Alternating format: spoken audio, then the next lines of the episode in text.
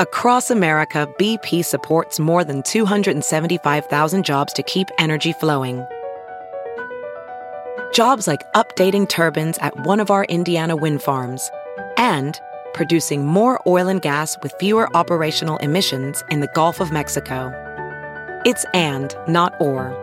See what doing both means for energy nationwide at bp.com slash investing in America.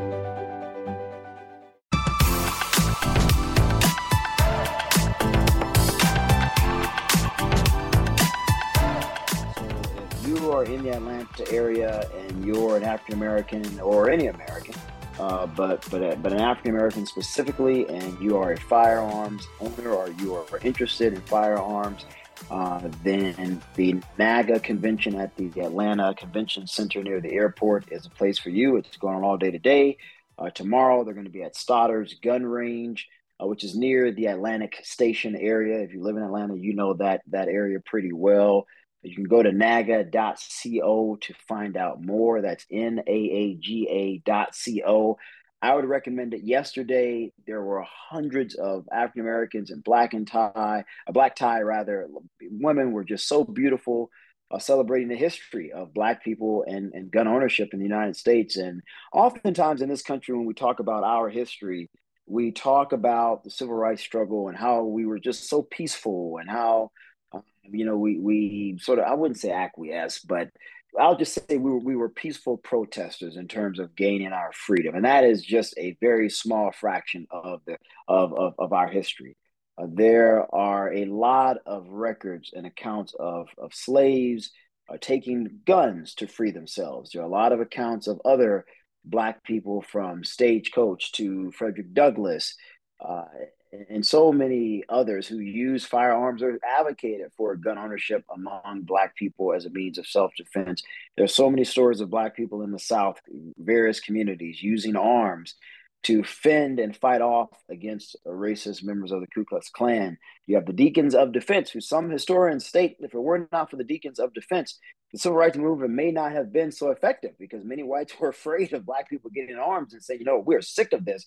So it's like, okay, well, it's better off to work with the peaceful black people than to have to deal with black people who are saying we have we have had enough. And so our history is important. You need to know that history uh, because if you don't know history, then it has a really eerie chance of repeating itself. So again, if you're in Atlanta, go to naaga.co, naga.co, the national uh, convention, the first ever, is in Atlanta. There are dozens of Black people here of every political persuasion um, under uh, the idea of Black self defense. And I think that is very, very important no matter how you feel about gun ownership. Uh, we need to preserve our right to bear arms. We have perhaps one of the most treacherous uh, historic records in this country outside of Native Americans.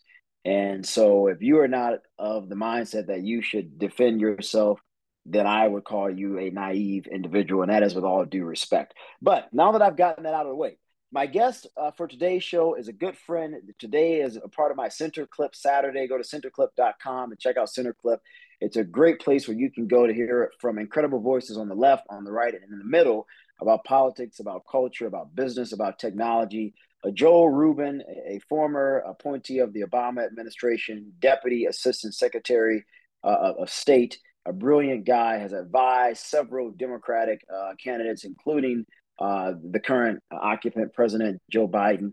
Uh, he is one of the most brilliant individuals I've had the opportunity of befriending. He is an expert on all things foreign policy. And I would even go as far, and he may laugh at me by saying this, but I would go as far as say he's an expert on domestic policy as well. Well, I'm bringing him back on the show, guys, because he just recently announced his candidacy uh, for Congress. This is Joe's second run. He's running, uh, will be running for Maryland's uh, sixth congressional district. And as I told Joel before we went live, he and I may have different political beliefs, but I'm always of the mindset of this, ladies and gentlemen. We need to have good people in politics in general. Whether you are a Republican, a Democrat, a Libertarian, wherever you may fall on the ideological spectrum, we just need people who care about politics and who are willing to work with people who may differ to say, hey, we differ on some of these issues, but let's figure out where we agree to move the needle forward for the greatest number of Americans. Well, Joel Rubin, in my opinion, is one of those individuals. Joe, welcome to the show. Oh, Shermichael. I'm so honored to not just be here, but also humbled to hear your your kind introduction, your kind words. Uh, back at you. You're you're a genius at, at communications and in bringing people in, being inclusive, and sharing a diverse perspective on issues in a media environment that doesn't always reward people who are uh, nuanced and smart and coming from multiple uh, perspectives. Well, congrats to you because you, you deserve all the success you're getting, and, and it's great to be with you. Thank you, man. I, I really do try, Joel. I think it's so important, and and we are we're in our our tribes. We are for a whole host of reasons, and we don't trust each other, Joel. Democrats don't trust Republicans. Republicans don't trust Democrats. I think a lot of Americans, perhaps even a growing percent of Americans, really view the other side as being an adversarial threat to their very existence. That's concerning to me, and you would know this perhaps even greater than I, Joel, as someone who studies uh, other emerging democracies or emerging nations, I should say. You've seen as you've traveled the world where this leads, Joe. And so I think it's important for me as a conservative to say we need people like you on the other side who we may not agree on everything, but you're a good guy. And I know you care about people. And I know if I were to live in your district and I would say, hey, you know, my congressman doesn't vote every way I would want, but I know my congressman at the end of the day is going to try to make the best decisions for me or, or for most people in our district. And hopefully there are going to be some decisions I do agree with. But but principally he's concerned about the interest of all people and i think you're that kind of a guy man. And so that's why i wanted to bring you back on to talk about your candidacy because we have too many extreme candidates running for office. People are sick of this joe we, yeah. we want some level of sanity man to return. So as we think about that talk to us about why you've decided to run again because you're a busy guy. You're advising the white house i know for a fact. You're advising uh, members. Uh, you're advising other stakeholders in business, you could be doing a lot of other things to take care of yourself and your family and your children who at some point will be going off to college. And yet you're saying, my duty to this country is not over yet. I'm going to throw my hat back into this political circus as it is, Joel. Explain to the to, to my audience, man, who's all over this country right now, who are listening to this show. They've heard you before why are you doing this again? Because you don't have to. Well, you know, Michael, I love this country. Um, I feel like I'm a patriot. I, I've served uh, in in in government. I've served our country overseas. I started out as a Peace Corps volunteer uh, in the mid '90s, working in Central America. I'm American Jewish, and I was living in a small rural Catholic village, uh, partnering with people daily on educational projects and environmental work. Um, like what you're describing, you know, I I I see our political system as not just central to the future of the country, but a broken uh, cog in the wheel right now. And uh, as someone who's been privileged enough to have worked in Washington for a number of years, you know, it's always a humbling experience. Um, I've got more than a couple of decades of experience working with both sides of the aisle. I, I was a civil servant in government during the Bush administration. I was an appointee by President Obama. Uh, I, I, have won bipartisan awards. I won an award from the Military Officers Association of America, a bipartisan award for work I did as a Senate staffer to protect military health care. You know, pre- people want problems solved.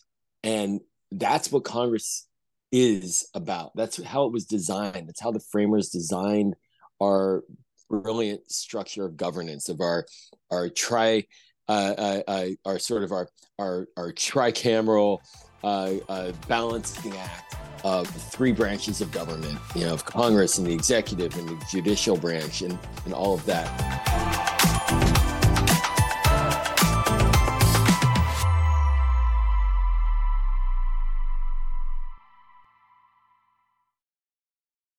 Have you heard you can listen to your favorite news podcasts ad free?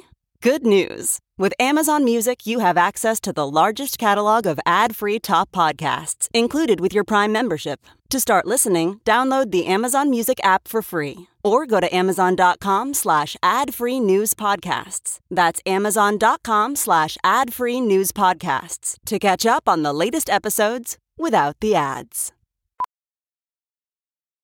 VR training platforms, like the one developed by Fundamental VR and Orbis International, are helping surgeons train over and over before operating on real patients. As you practice each skill, the muscle memory starts to develop. Learn more at meta.com slash metaverse impact.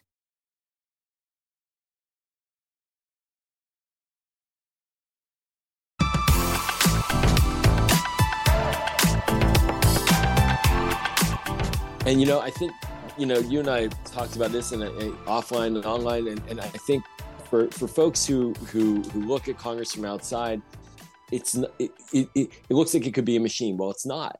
It's actually just a collection of people, of human mm-hmm. beings, mm-hmm. and. Mm-hmm. The human beings decide whether or not the system functions. And right now, we have human beings in there that are trying to tear it down rather than build it up.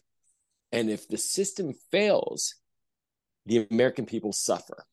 And I'd like to think that I can come in and bring some experience that not only is problem solving kind of, of of expertise, but also a real passion ultimately for for this country and for service and for our communities. I, just one more thing on this. Uh, uh, mm-hmm, um, mm-hmm. You know, I'm a father of three teenage daughters. I'm 52 years old. Uh, I I I grew up in Pittsburgh. I live in Montgomery County, Maryland. This district actually is sort of in the the middle of the Pittsburgh metro region and the DC metro region. It's it's like uh, the top and the bottom of the bun is where I've lived, and now I'm going for the meat, uh, which is to serve and, re- and and and represent the meat of it. And, and this district is in many ways personifies America. It's it's a mixture of rural and urban and suburban. It's probably the most competitive district in the state of Maryland. It's it's a few points plus Democratic. No one takes it for granted on the Democratic side. And so for me, it's also an exciting experience to think about how to represent a district that wants our government to work.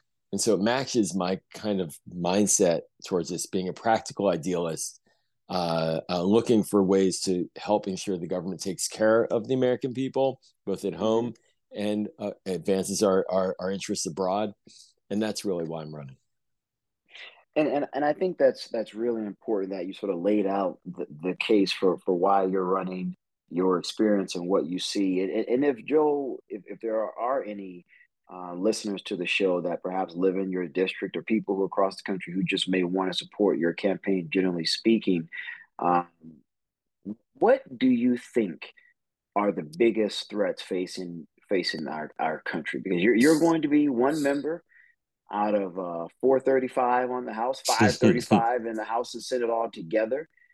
Uh, what what do you think you could do, Joe, to move the needle forward to end the, this tribal lock, gridlock that that we have on Congress that's pre- pre- preventing anything, at least on a bipartisan level, from getting done?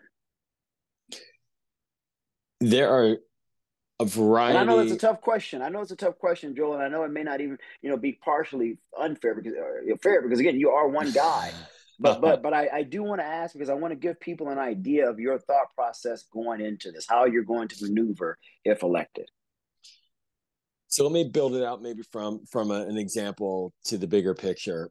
Um, the role that I had when I served in the Obama administration is I was our Deputy Assistant Secretary of State for Legislative Affairs to the House. So mm-hmm. basically, what that means is I was the the senior official in the the State Department advocating for our positions to the House of Representatives. So every single day, I worked hand in glove with the House on behalf of the Obama administration. Turns out that Speaker Boehner ran the House and he's a Republican. So there I was working on behalf of the Democratic agenda, but needing to find ways to get things done with the Republican chamber.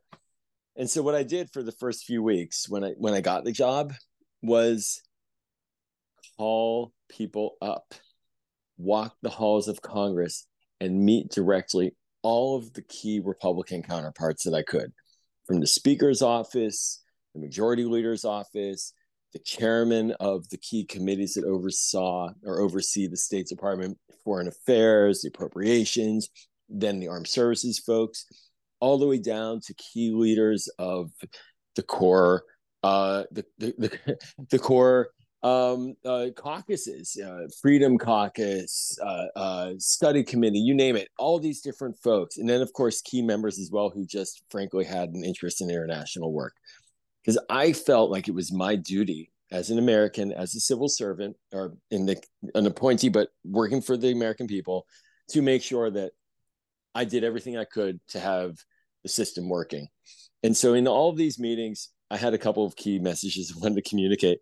The biggest one was mm-hmm. I am going to make sure that I always respond to you, that I always get you what you need to do your job well. If you need a witness for a hearing, if you need a response from a letter, if you need help in understanding a policy, I'm going to make sure you get a response.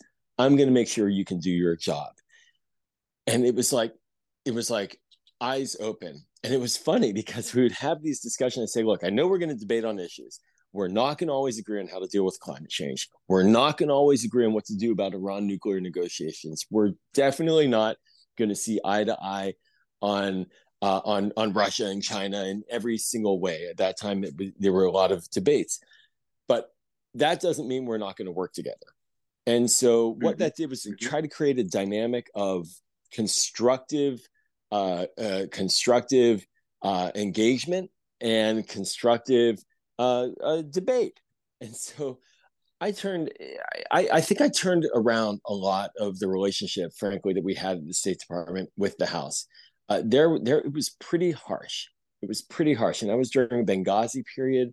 There was a lot of oversight done, but we got a lot done. We ended up getting legislation that helped the State Department included in the Defense Authorization Act. We ended up getting uh, funds appropriated at the levels that we requested. Uh, all these things happen because of the relationship building. So that's sort of how I view this. Um, it, there are big policy pictures and big policy debates, one has to have a view of what they want. But when you have the relationships, you can actually, and when you have the relationships, you can actually advance those issues. You may not get all that you want, but you may get a chunk what you don't want to be is the person who's just screaming from the rooftops that I have to get everything I want. And unless the other side acquiesces, I'm not going to engage. And then you get nothing. So that's mm-hmm. kind of the mm-hmm. mindset that I bring that, that Congress is like a, a repetitive game. It, every year, there's the same cycle of funding bills, big authorization bills, hearings. It continues. And the people are generally the same. There is rotation of members, but it's the same repetitive game. So you have to think about how to continually chip away on behalf of your agenda, which is an agenda that helps the American people. And if you can get 75%, that's where you want to go. You don't want to get a 50.1% victory because that's ephemeral. That will disappear and we'll have like the zigzag like Americans are sick of. You know, we, the American people, are sick of a new president comes in, throws out what the previous guy did, and a new one comes in, throws out what the previous guy did. We actually need to have a little less schizophrenia in how the country is governed.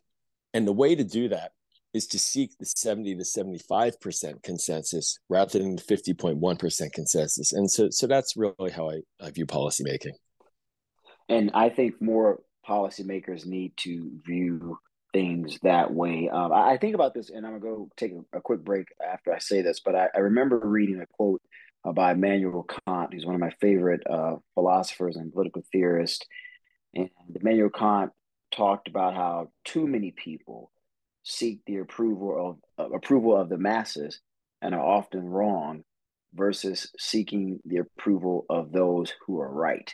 And then he goes on to say, because what you ultimately end up realizing is while those who are right appear to be small in numbers initially, you often find out they're much larger than what you believed. And, and I think, Joe, to everything you just said, that while we're moving in what appears to be a, a more tribal direction, I think a growing number of people in this country realizing, you know, we kind of got to turn this around. This is not sustainable. I think there is a growing number of Democrats, a growing number of Republicans, a growing number of sort of independents or folks in the middle who are saying we want better, we deserve better. And mm-hmm. part of wanting and deserving better, Joel, means having conversations with people like you, having a conservative saying, hey, this guy and I don't agree on everything, but this is the kind of a candidate we need who happens to be a Democrat. Having a Democrat saying, hey, I don't agree with this Republican, but this is the type of Republican we need to see more of. To give people those options outside of the extremes uh, that are often shouting in the echo chambers. But this is the Shermichael Singleton Show. My guest, uh, Joel Rubin, is a candidate for the U.S. House of Representatives. As a professional welder, Shayna Ford uses Forge FX to practice over and over, which helps her improve her skills. The more muscle memory that you have, the smoother your weld is. Learn more at meta.com slash metaverse impact. Representatives running in Maryland's 6th congressional district. We'll be right back after this quick break.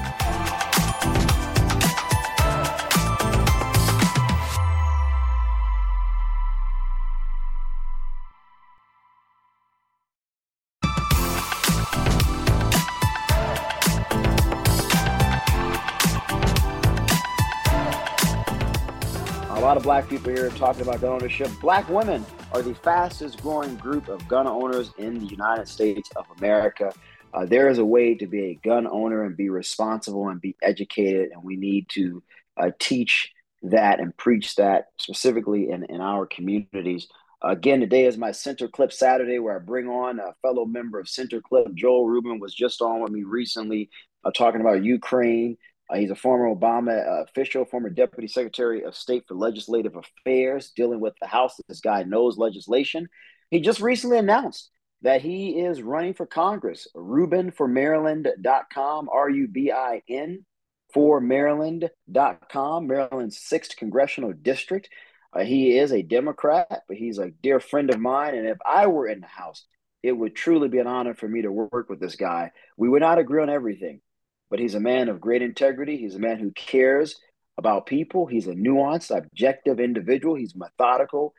And those are the types of people we need in the House. We don't need more extremes on the left, whether it's progressive.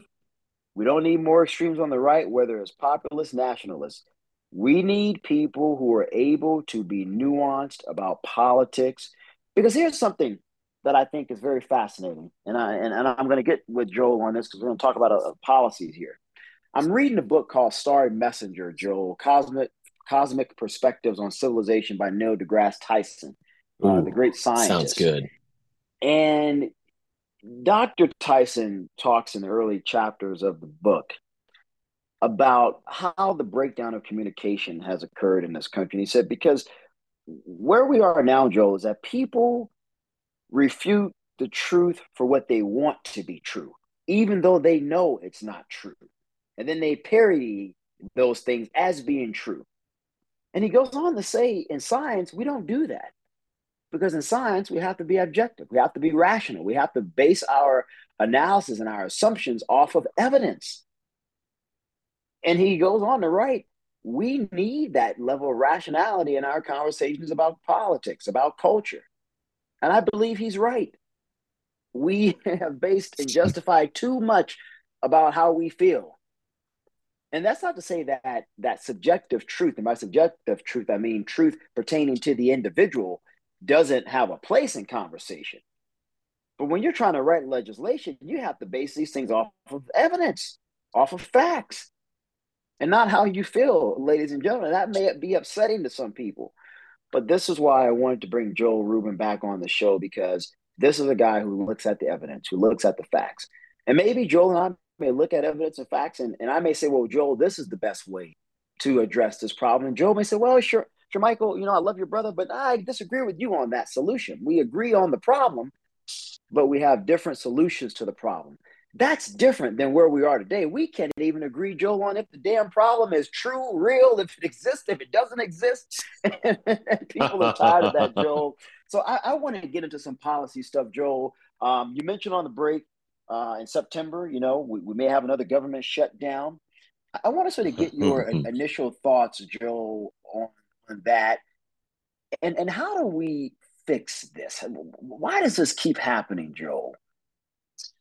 So there, there's so many ways to think about leverage, right? When it comes to moving legislation. Okay, so Mhm. so so ultimately, at the end of the day, when members of Congress want to get their priorities done, get something done, they look for ways to build consensus, and they also look for ways to create leverage. And yet, what's happened now is we're seeing leverage being used to the extreme. We saw it recently when the debt ceiling crisis occurred, uh, a manufactured crisis in, in in my mind, from my perspective, but one where Mhm. the threat of default was used to try to force certain concessions. And and now you know with what you're referring to with the the potential shutdown at the end of September, a shutdown would Mhm. occur when no money is uh, appropriated by September 30th, the end of the fiscal year, and then uh, the government's out of money. And Yeah. that idea, that use of leverage, but that's a symptom of the problem. You know, when you have to end up at the end of the line using the most extreme punishment measures of leverage, it means that you have failed to create an environment for compromise and rational policymaking prior to that moment. And so Mhm, mhm. essentially, we have uh, extremism driving our policymaking to the point where there's minimal incentive, it appears, for the extremists to hold back, thinking that they can somehow beat the crap out of the other side by threatening Armageddon. That that, that is no way to make decisions. and you know what ends up happening, Shermichael? This is the great tragedy mm-hmm. of it all. What ends up happening in these leverage situations where the threat of economic destruction or government shutdown is like the bullet, you know, the the, the gun uh, uh, uh, put to the head of the negotiators. What happens is that policymaking collapses.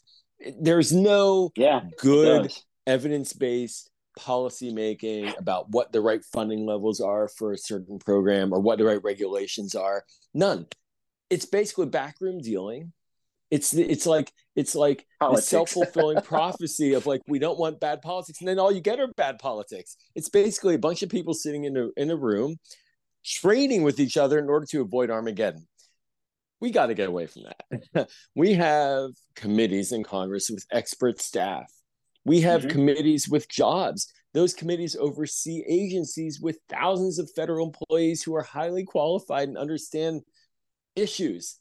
There is a way to do this that can So, get Joe, us to good policy.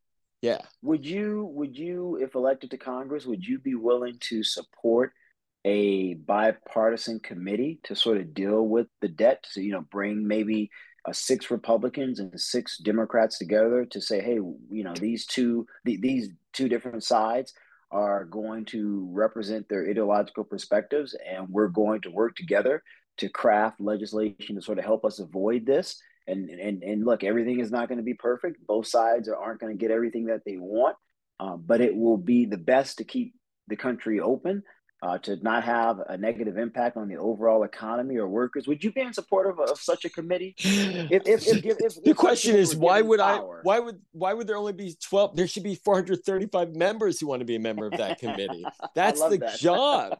I mean, you know, I mean, that's the job. The job is not to spend into oblivion, and the job is to not cut into oblivion. The job is to to provide solutions and to do so in a sustainable way, right? Like it's like I I love your question. I was thinking as you're asking, I'm like, well, would I love to sit down at the, the the table with my wife and go through our family budget to make sure we're spending what we can afford or not?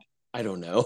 know, it seems kind of simple, right, Joe? it is kind of simple. And you know, early in my career, I, I worked uh, on on uh, budget issues in the executive branch, and uh, later on, when I worked in the Senate, I worked on a, on the other side of the budget equation, the appropriation side. So I've kind of been in the guts of the system as it makes decisions about what to request on the from the executive, and then Mhm. on the the legislative side, what it agrees to fund Mhm. and there are there are ways to do this that match the question is the political pressures on the outside so when someone like Yeah, me says yeah. yeah. i'll be on that committee you know what happens before i even the ink is dry somebody's sending out press releases saying that Rubin wants to uh, uh to cut cut uh, entitlements or Rubin Oh, wants I to raise taxes I know. and then there you go right so so the question is not what I want to be on that. The question is, what are we going to do to build the political environment that enables us to actually get that kind of work done?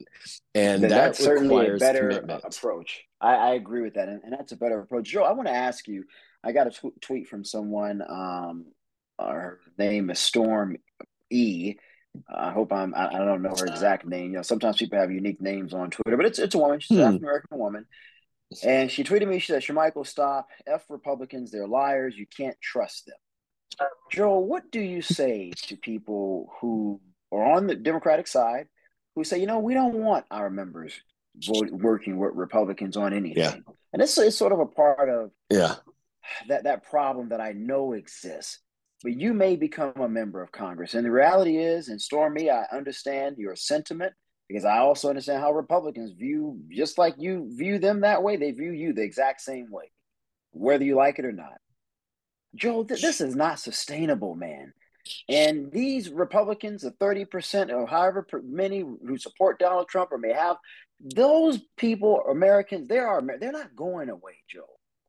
And so when I look at Stormy's tweet to me and I understand what it's rooted in and I understand her frustration, what do you say as as as a potential Democratic lawmaker who may have to work with, with, with Republicans and it's not going to be easy? How, how do you maneuver in, in this environment?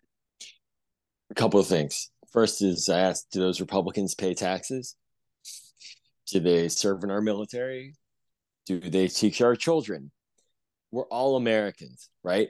Now, mm-hmm. there are mm-hmm. people on the Republican side of the aisle. I will put Donald Trump in this bucket, who I truly believe are threats to our democracy. And I will stand opposed vigorously to him and his positions, right? But that is the individual level. Once you start getting into the generalization game, you are setting yourself up for um, for potential uh, failure, you're trapping yourself and you're limiting your options. You know, politics is additive. That's when you win. You don't win by subtracting, you win by adding. You win by getting more votes. More votes means you succeed. If you push a bill that gets 50 votes on the floor of the House, you know what? You lost. you need 218 votes. And you need more than that, frankly. If you want to win a primary, you need to win. If you want to win in mm-hmm. general, mm-hmm. you need mm-hmm. to get more votes. So the question is is how to ensure that uh, that you are are adding those votes in, and we're not going anywhere. You know, it's funny. I, I look at the Israel. I'll, I'll just say this. I look at the Israeli-Palestinian conflict a lot. I've spent a lot of time on that issue professionally, personally, and there's this sort of like debate that never ends between the sides that really, I believe, don't want peace, which is they kind of wish the other side will just disappear. Like everything would be fine if the Palestinians just go away, or everything would be fine if the Israelis just go away. That, guess what? Neither are going away. yeah, that, that's my have, point. I mean, you're not. You're, you're going to have to figure 30 out 30% of the country isn't going to just disappear. So how do we deal with this, Joe? Well, I mean, I mean, I mean, I'm honestly asking you this question because that frustration from that particular person who tweeted me I travel the country a lot, and I do talk to a lot of Democrats, and, and, I hear this sentiment a lot, and it's something that I do think about. I'm, and, and, and when I talk to Republicans, I hear this sentiment a lot from them about Democrats, and I'm thinking, how do you bridge this divide? What you do is you start finding the most practical things that people actually care about. They care about jobs. They care about transportation networks. They care about healthcare. They care about quality schools. Get out of the noise, put the blinders on, move away from thinking about, um, you know, for for frankly, just, uh, anti woke social issues or uh, uh, sort of like religious religious liberty kinds of arguments. Get get away from that focus on the nuts and bolts of what most Americans care about, which is putting food on the table, ensuring their kids have a safe community to live in and grow up in, and that uh, you know what? They're going to be able to actually have some savings in their pocket and they're going to be able to get to work.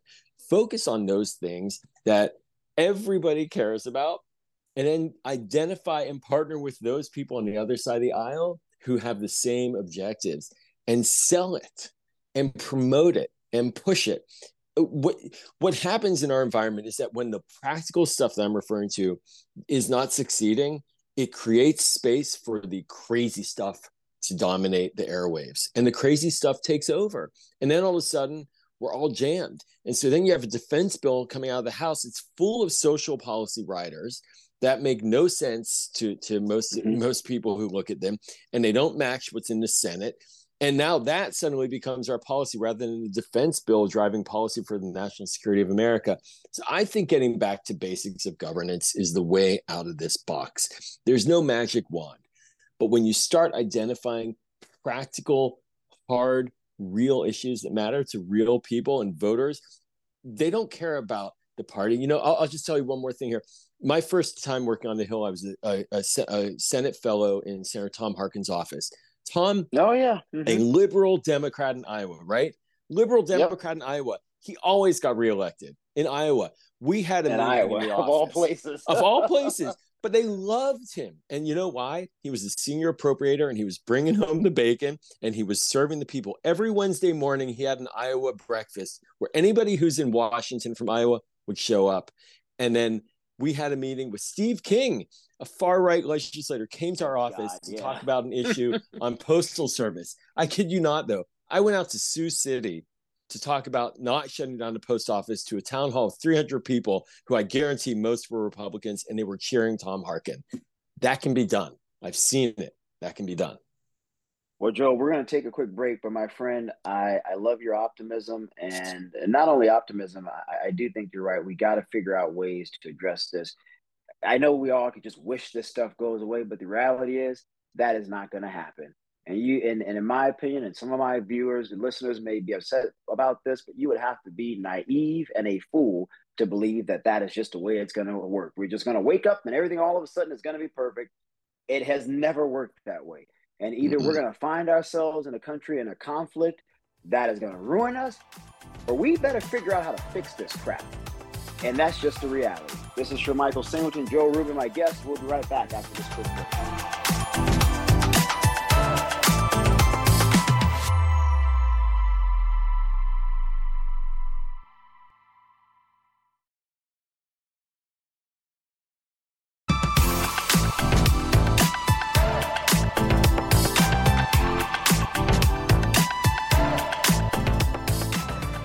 Senior in high school at the time. I had the chance to go and meet President Obama and listen to him speak and meet him in person and backstage. And I was just so in awe of him and just a brilliant, brilliant thinker. And I remember one of my uh, professors at Morehouse.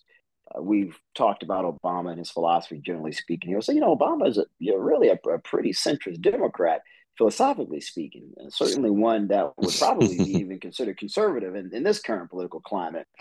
Uh, and we sort of laugh about that, but what an incredible man. Whether you agree with all his politics or not, I, I just adore the guy. I mean, he, he to me represents excellence in every level, just sophistication, just just such a curious mind about the way the world thinks and operates. And, and I was just so impressed with meeting him. And I've since had an opportunity to meet him several other times and I've had chances to talk with him about politics at various events. And, you know, he's always told me, I've watched you, and he said, you know, we need bright minds like yours on the conservative side. So keep going.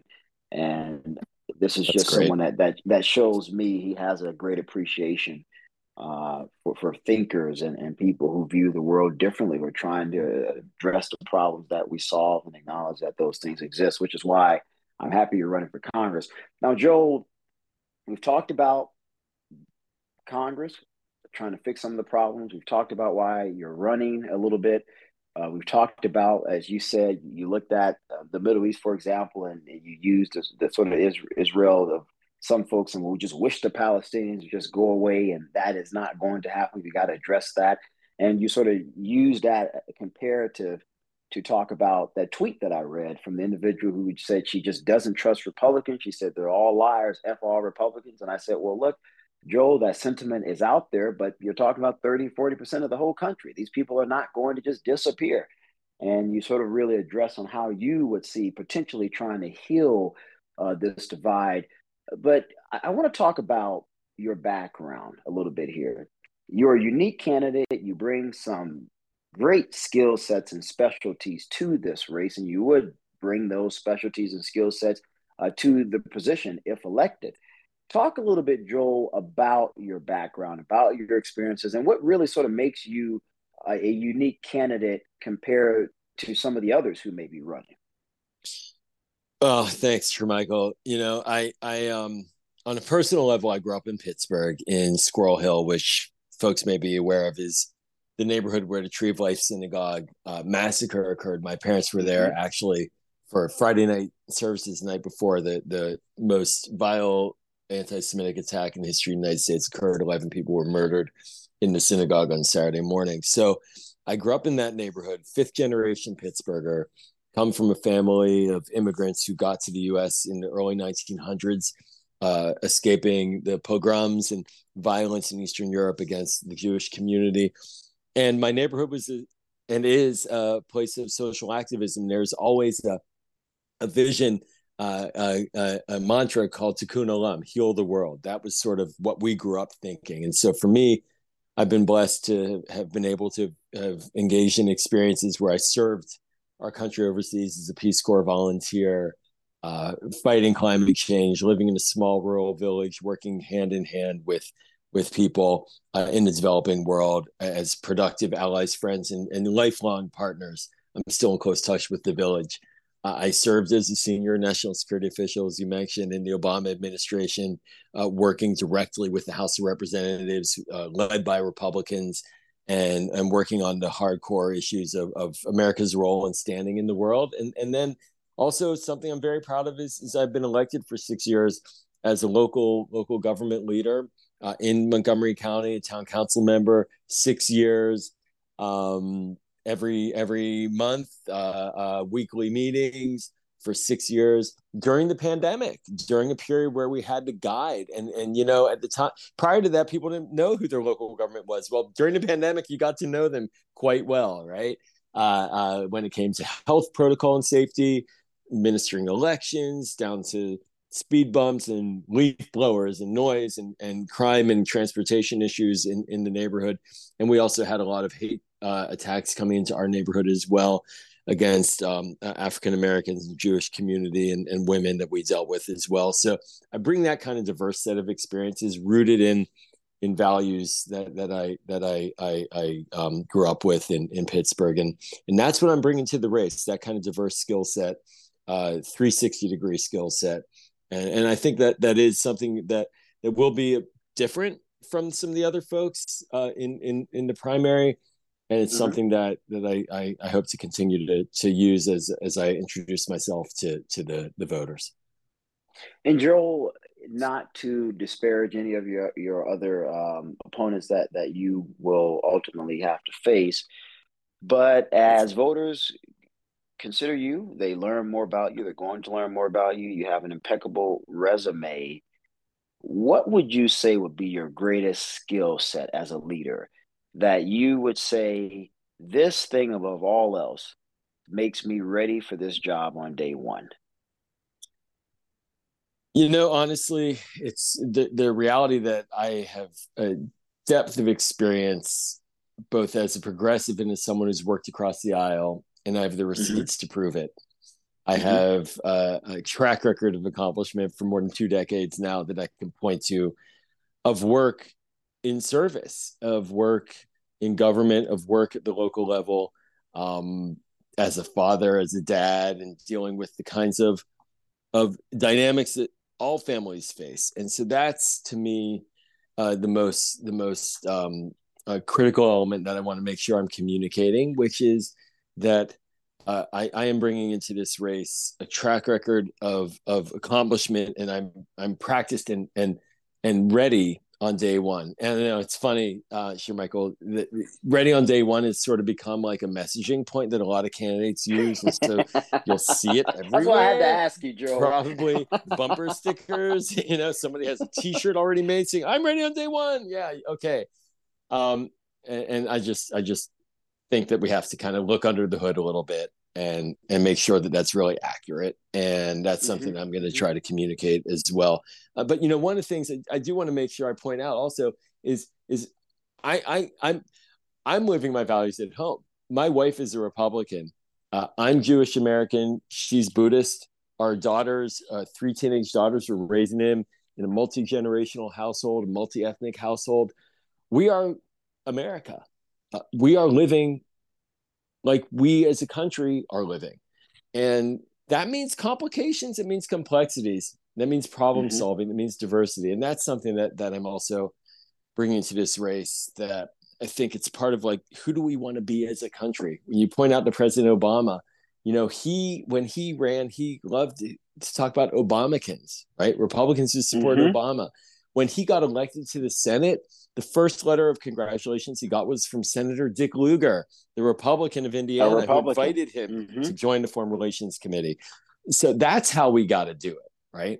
And that's sort of the mindset that I'm bringing, uh, and and sort of um, the the vision of the candidacy is is how do we make sure that we're being inclusive, that we're being open, that we're working with diversity, and that we have the ability to to get things done and a track record that actually proves that we have uh, have gotten things done and and and executed effectively on behalf of, of the communities that we've been working on behalf of. Well, you definitely have the track record. I mean, you are Democrat, you are progressive. That track record speaks for itself. And you know, as I said, man, I, I've just always been of the belief that I don't have to agree with everyone and everything, but I always think it's important to talk to people and I always, you know, a lot of my Republican friends would joke with me. They say, "Man, I don't understand how you have so many Democratic friends." And I just say, "Well, you just it's never bothered me."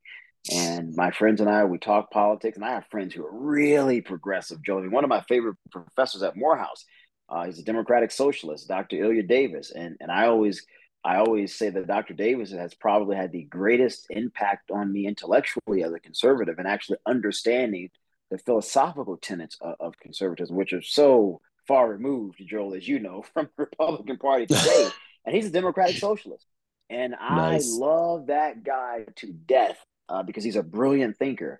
And I, I, just appreciate people like you. And man, I, I just hope, Joel, that, you know, the voters there, even the conservative voters, I hope they listen and give you a shot because maybe they won't agree with anything, but integrity matters, man. And I would rather have someone who is of a different party, who I may not agree with all the time, but has integrity and is going to do the right thing all of the time than someone who has the same party, but is going to go there and, and be an extremist and not get anything done because that adds no value for anybody. It adds no value for anybody. It's uh, it's sort of a, a I think it, it, it's egotistical. it's it's about sure. them rather than about us. You know, at the end of the day, when you are in Congress uh, as a staffer and as a member, it's about the collective we. It's who you mm-hmm. represent. It's about the American people. It's not about you as the individual, but you as an individual can make the change on behalf of all of us. You're sent by a group of people, a, a, a district, but you work on national issues and uh, just you know making it about yourself all the time.